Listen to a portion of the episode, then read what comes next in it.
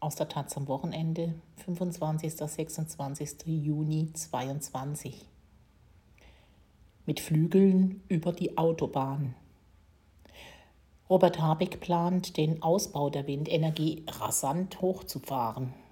Pro Windrad bedeutet das zehn Schwertransporte, einen Genehmigungswahnsinn und Umwege durch die marode Infrastruktur dieses Landes unterwegs mit einem Rotorblatt von Sophie Fichtner und Maximilian Mann.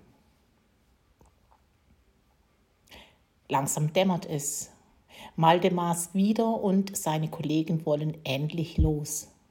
Seit über 40 Stunden stehen sie auf einem Parkplatz bei Soest in Westfalen und warten auf das Go der Polizei.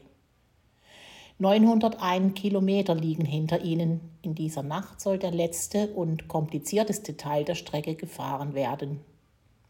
Swider, in neongelb reflektierender Weste und Hose, fährt einen der LKWs, die drei Rotorblätter eines Windrads von Golenjow in Polen ins ostwestfälische Paderborn bringen sollen. Auf dem Parkplatz stehen die drei Super Wing Carrier hintereinander gereiht. Jeder dieser Transporter hat ein nacktes Rotorblatt geladen.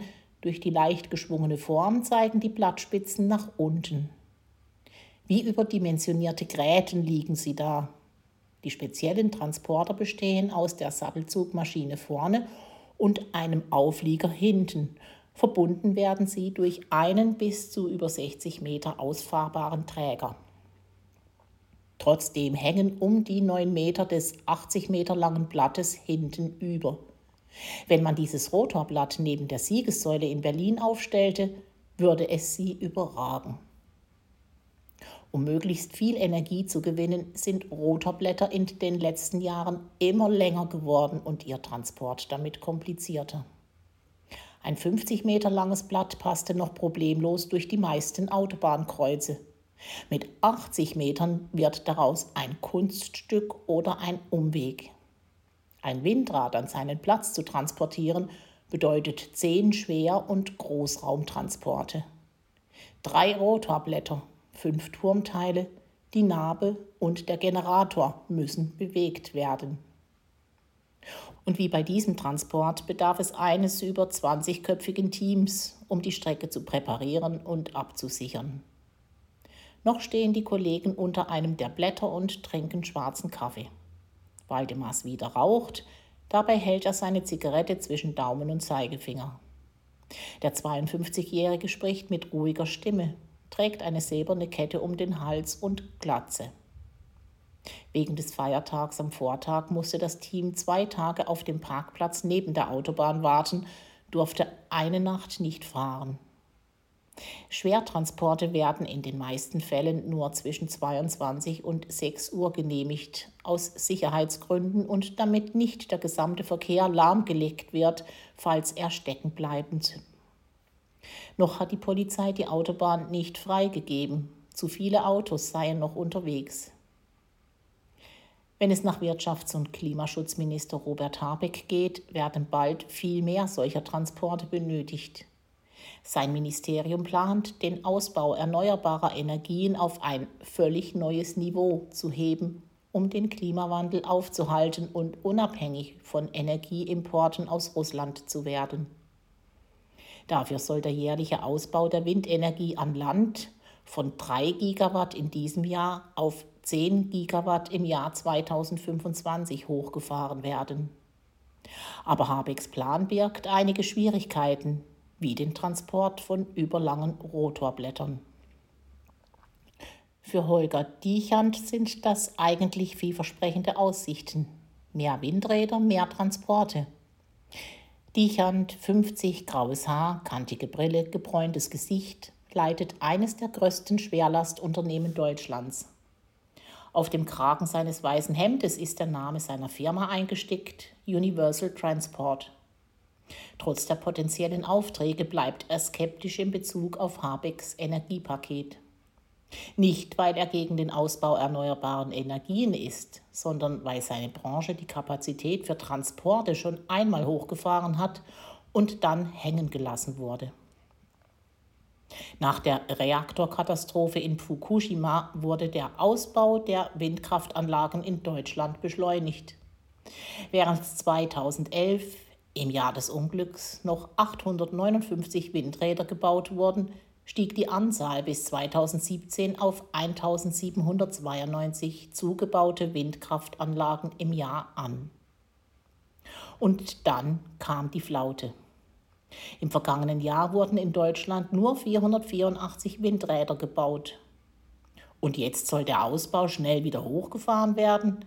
Es kann nicht sein, dass wir jetzt wieder investieren und in drei Jahren gibt es womöglich eine neue Regierung, die den Ausbau wieder runterfährt, so Diechand. Sein Unternehmen konnte das Auf und Ab durch die Vielfalt der Transporte ausgleichen. Sie fahren auch Brückenteile oder Lokomotiven. Andere Spediteure hingegen seien nach dem Boom 2017 pleite gegangen. Wir werden das nicht mehr blauäugig mitmachen können, sagt Dichand, und unsere Kollegen übrigens auch nicht. Dichand wünscht sich verlässliche Zusagen von der Politik, denn wenn Rotorblatttransporte ausfallen, steht das Spezialequipment nutzlos in der Ecke. Mit so einem Transporter können wir morgen keine Gurken fahren, sagt er. Seitdem die Rotorblätter immer länger werden, steigt der Druck auf die Branche. Mit einem Transporter, der ein 50 Meter langes Rotorblatt transportierte, konnten noch andere Bauteile gefahren werden, Betonträger zum Beispiel.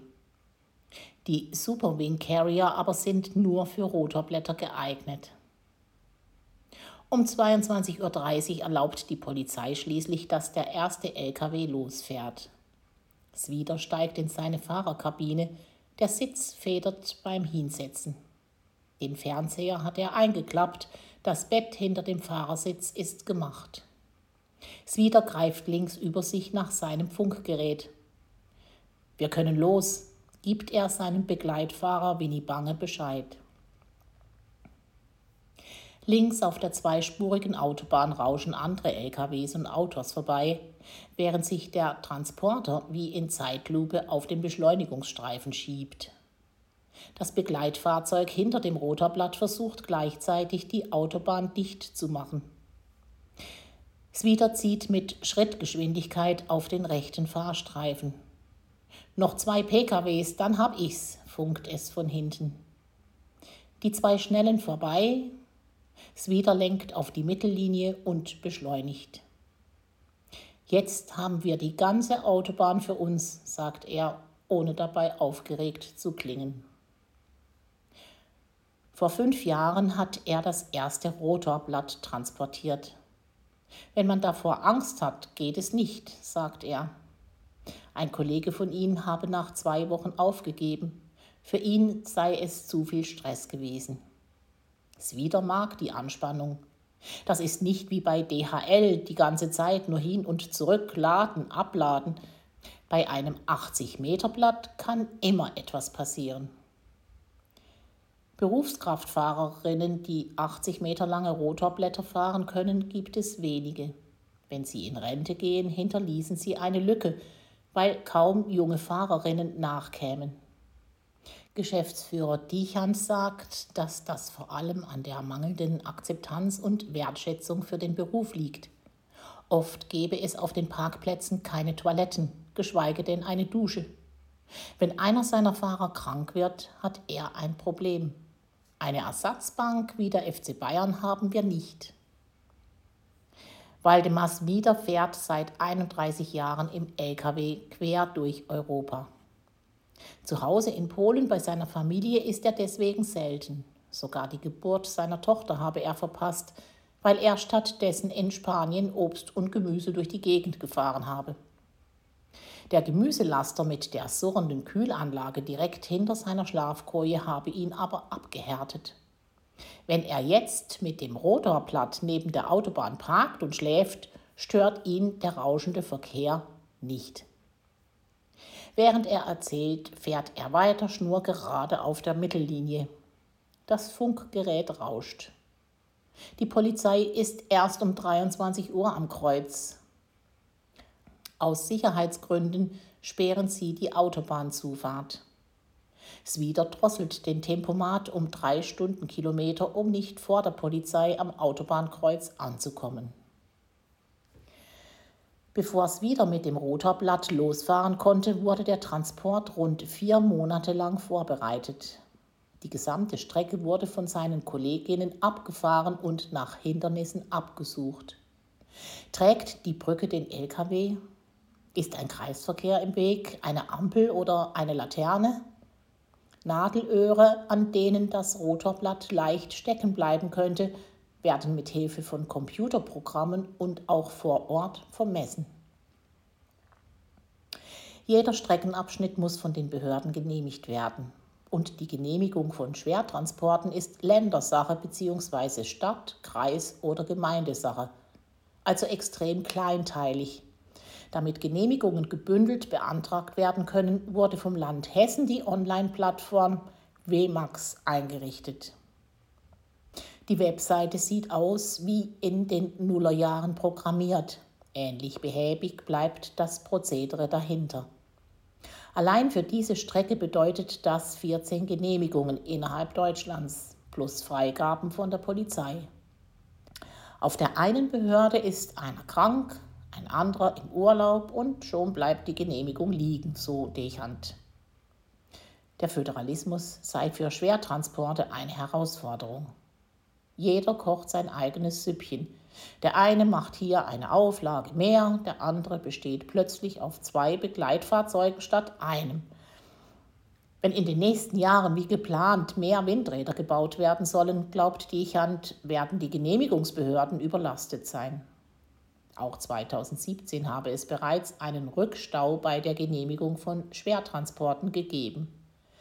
Damals habe er auch keine Transporte von Eisenbahnwaggons genehmigt bekommen, weil die unter zig Anträgen für Windradteile begraben gelegen hätten. Die ganze Branche sei 2017 gelähmt gewesen. Für die Genehmigung dieser drei Rotorblätter haben die Behörden etwa drei Monate benötigt. Und der Turboausbau der Windkraft hat noch gar nicht begonnen. Probleme bereitet auch die marode Infrastruktur. Zahlreiche Brücken halten keine Schwertransporte aus oder sind zu tief. Autobahnauffahrten sind zu eng und die Parkplatzsituation für LKWs ist generell bescheiden. Die neuerdings gesperrte A45 von Dortmund nach Aschaffenburg ist schon seit zehn Jahren nicht mehr auf unserer Landkarte zu finden, scherzt Holger Dechant. Schwertransporte durften die baufällige Strecke seit Jahren nicht befahren. Weil die A45 nicht die einzige unbefahrbare Straße ist, entstehen viele Umwege. Wenn man sich den Streckenverlauf dieses Transports auf einer Karte anschaut, versteht man das Dilemma sofort.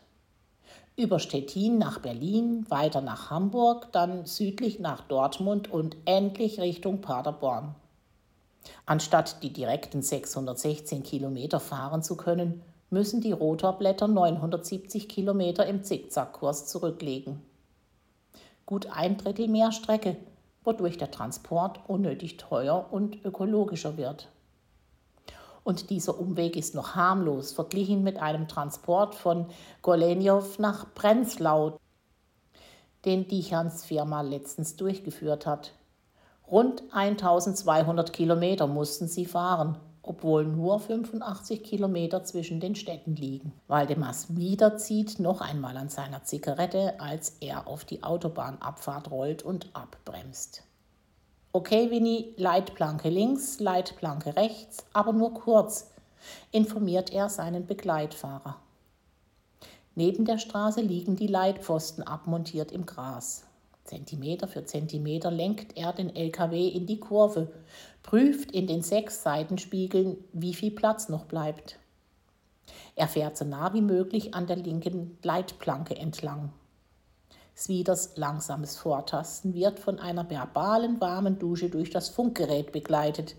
Sehr schön, weiter so, gut so. Oder alles schick, alles schick als würde er einem Pferd im Parcours gut zureden. Die gesamte Strecke wird zwar vorher vermessen, Aber ob das Rotorblatt am Ende wirklich um die Kurve passt, steht erst in dem Moment fest. Swider erinnert sich an einen Transport in Polen, bei dem er auf einer Landstraße stecken geblieben war. Mehrere Stunden mussten sie warten, bis etwa 40 Bäume gefällt worden waren, die den Weg versperrt hatten. Bäume sind in der Schwertransportbranche generell ein leidiges Thema. Wenn Vögel in einem Baum nisten, aber ein Baumschnitt nötig wäre, damit das Rotorblatt nicht zerkratzt, kann sich der ganze Transport verzögern. Da viele Windparks in Wäldern liegen, tritt das Problem häufiger auf. Die letzte Meile beginnt, das Stück von der Autobahn bis zum Aufstellort. Swider lenkt den LKW auf einen begrünten Kreisverkehr zu. In die Mitte des Kreises wurde eine breite Spur gemäht und mit Metallplatten bedeckt. So kann das Rotorblatt, ohne in die Kurve gehen zu müssen, weiter geradeaus fahren. Bei diesem Kreisel funktioniert das problemlos. Aber wenn eine Gemeinde ihren Kreisverkehr mit einem steinernen Springbrunnen verziert, versperrt sie damit eventuell den Weg eines Rotorblatts. Dann heißt es wieder Umwege fahren. Auf der Landstraße blinkt der schwarze Himmel immer wieder rot von den vielen Windrädern, die in dieser Region bereits gebaut wurden ob er manchmal an einem Rad vorbeifährt und sich erinnert, es gefahren zu haben? Oft antwortet es wieder und nickt. Unterwegs zwischen den Etappenzielen gibt es für Swider und seine Kollegen meistens keine Möglichkeit, eine Pause einzulegen. Sie passen mit ihren überlangen LKWs nur auf die wenigsten Parkplätze. Pipi-Pause, Fehlanzeige. Da hilft nur Einhalten oder andere Lösungen finden. Wenn Sie dann morgens um fünf oder sechs auf den vorgesehenen Rastplatz fahren, wird es oft brenzlig. Durch den Parkplatzmangel wissen sich Lkw-Fahrerinnen nicht zu helfen, parken Konserven und Baustofftransporter oft auf der Schwerlastspur und blockieren sie damit. Dann ragt das Rotorblatt auf die Autobahn hinaus und nachfahrende Autos rechnen nicht mit dem plötzlichen Stau. Es habe deshalb schon üble Unfälle gegeben, vor allem das Begleitfahrzeug ist in dieser Situation gefährdet. Und wenn bald noch mehr Rotorblätter und Turmteile unterwegs sind, werden die Parkplätze noch knapper. Trotz der Probleme ist es Holger Dichand wichtig, die Klimawende nicht zu blockieren. Wir müssen uns alle an einen Tisch setzen, Politik, Verlader und Spediteure. Denn bisher würde zwar ständig über die nötigen Abstände von Windrädern zu Wohnhäusern gesprochen, aber wie die Windräder an ihren Standort gelangen sollen, sei kein Thema. Waldemars wieder rollt auf die letzte Kreuzung vor dem Abladeplatz zu, die Polizei und Begleitfahrzeuge bereits abgesperrt haben. Eigentlich müsste er nur rechts abbiegen, aber der LKW passt nicht um die Kurve ohne Ampeln und Laternen zu touchieren. Also überquert er die Straße und lenkt das Rotorblatt rückwärts nach links in die Kreuzung. Bange steigt aus dem Begleitfahrzeug aus, um den Transporter über die Kreuzung zu lotsen. Er steht mit Stirnlampe und einer Fernbedienung in der Nacht und steuert die hinteren Räder nach. Gleichzeitig beschreibt er es wieder über Funk die Position der Achsen und Räder. Zweimal muss die Blattspitze möglichst behutsam über die erhöhte Mittelinsel der Kreuzung gefahren werden. Die Achsen fahren auf die Bordsteinkante. Bange funkt wieder. Jawohl, weiter. Und alle Achsen unten. Du kannst gerade ziehen. Das Wendemanöver wirkt wie eine wochenlang einstudierte Choreografie. Vor, zurück, drehen, weiterdrehen, vor. Dabei buxieren die beiden erst ihr zweites Rotorblatt über diese Kreuzung. Nach gut zwei Stunden und 69 Kilometern folgt am Ziel ein ähnlicher Tanz. Links in den Feldweg rein, die Räder des Aufliegers drehen sich um 90 Grad. Das Blatt zieht gerade, rückwärts in den Weg zum Ablageplatz. Die drei Blätter, die Swider und seine Kollegen in der Woche zuvor transportiert haben, liegen bereits am Fuß von einem der vier Windräder, die hier seit Jahren Energie gewinnen. Ihre Türme ragen hoch in den Himmel, sodass die Blätter in der Nacht nur zu erahnen sind. Von der Anhöhe blickt man über den Kreis Paderborn. 525 Windräder. In der Dunkelheit blinken ihre roten Warnleuchten einen Rhythmus. Hier sieht es nach Klimautopie aus oder nach 2025. Klimaland. Das Problem. 2022 muss ein Energiewende-Sommer werden. Die Klimakrise verschärft sich und die Abhängigkeit vom russischen Öl und Gas zeigt nochmals, dass Veränderung hier nicht warten kann. Aber der Wandel passiert nicht nur an Berliner Ministeriumschreibtischen, sondern konkret in den Städten und Dörfern Deutschlands. Was bedeutet die Klimakrise und die Energiewende wirklich vor Ort?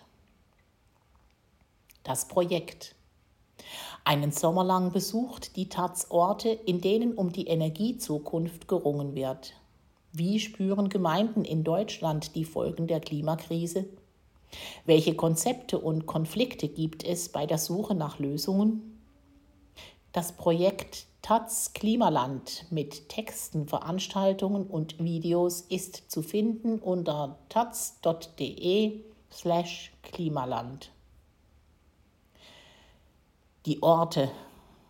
Wir sprechen mit Menschen, die gegen den geplanten Solarpark im Nachbarort protestieren, genauso wie mit denen, die in ihrem Dorf eine Genossenschaft gegründet haben, um eigene Energie zu produzieren. Wir klopfen an beim neu gebauten Gaskraftwerk und bei der Rentnerin, die wegen der Dämmung der Miete nicht mehr zahlen kann. Wir besuchen Aktivistinnen, die mit Gewissheiten hadern. Es geht ums Ganze, im Kleinen. Wollen Sie uns auch zu sich einladen? Worum wird bei Ihnen vor Ort gestritten? Schreiben Sie uns eine E-Mail an klimaland.taz.de.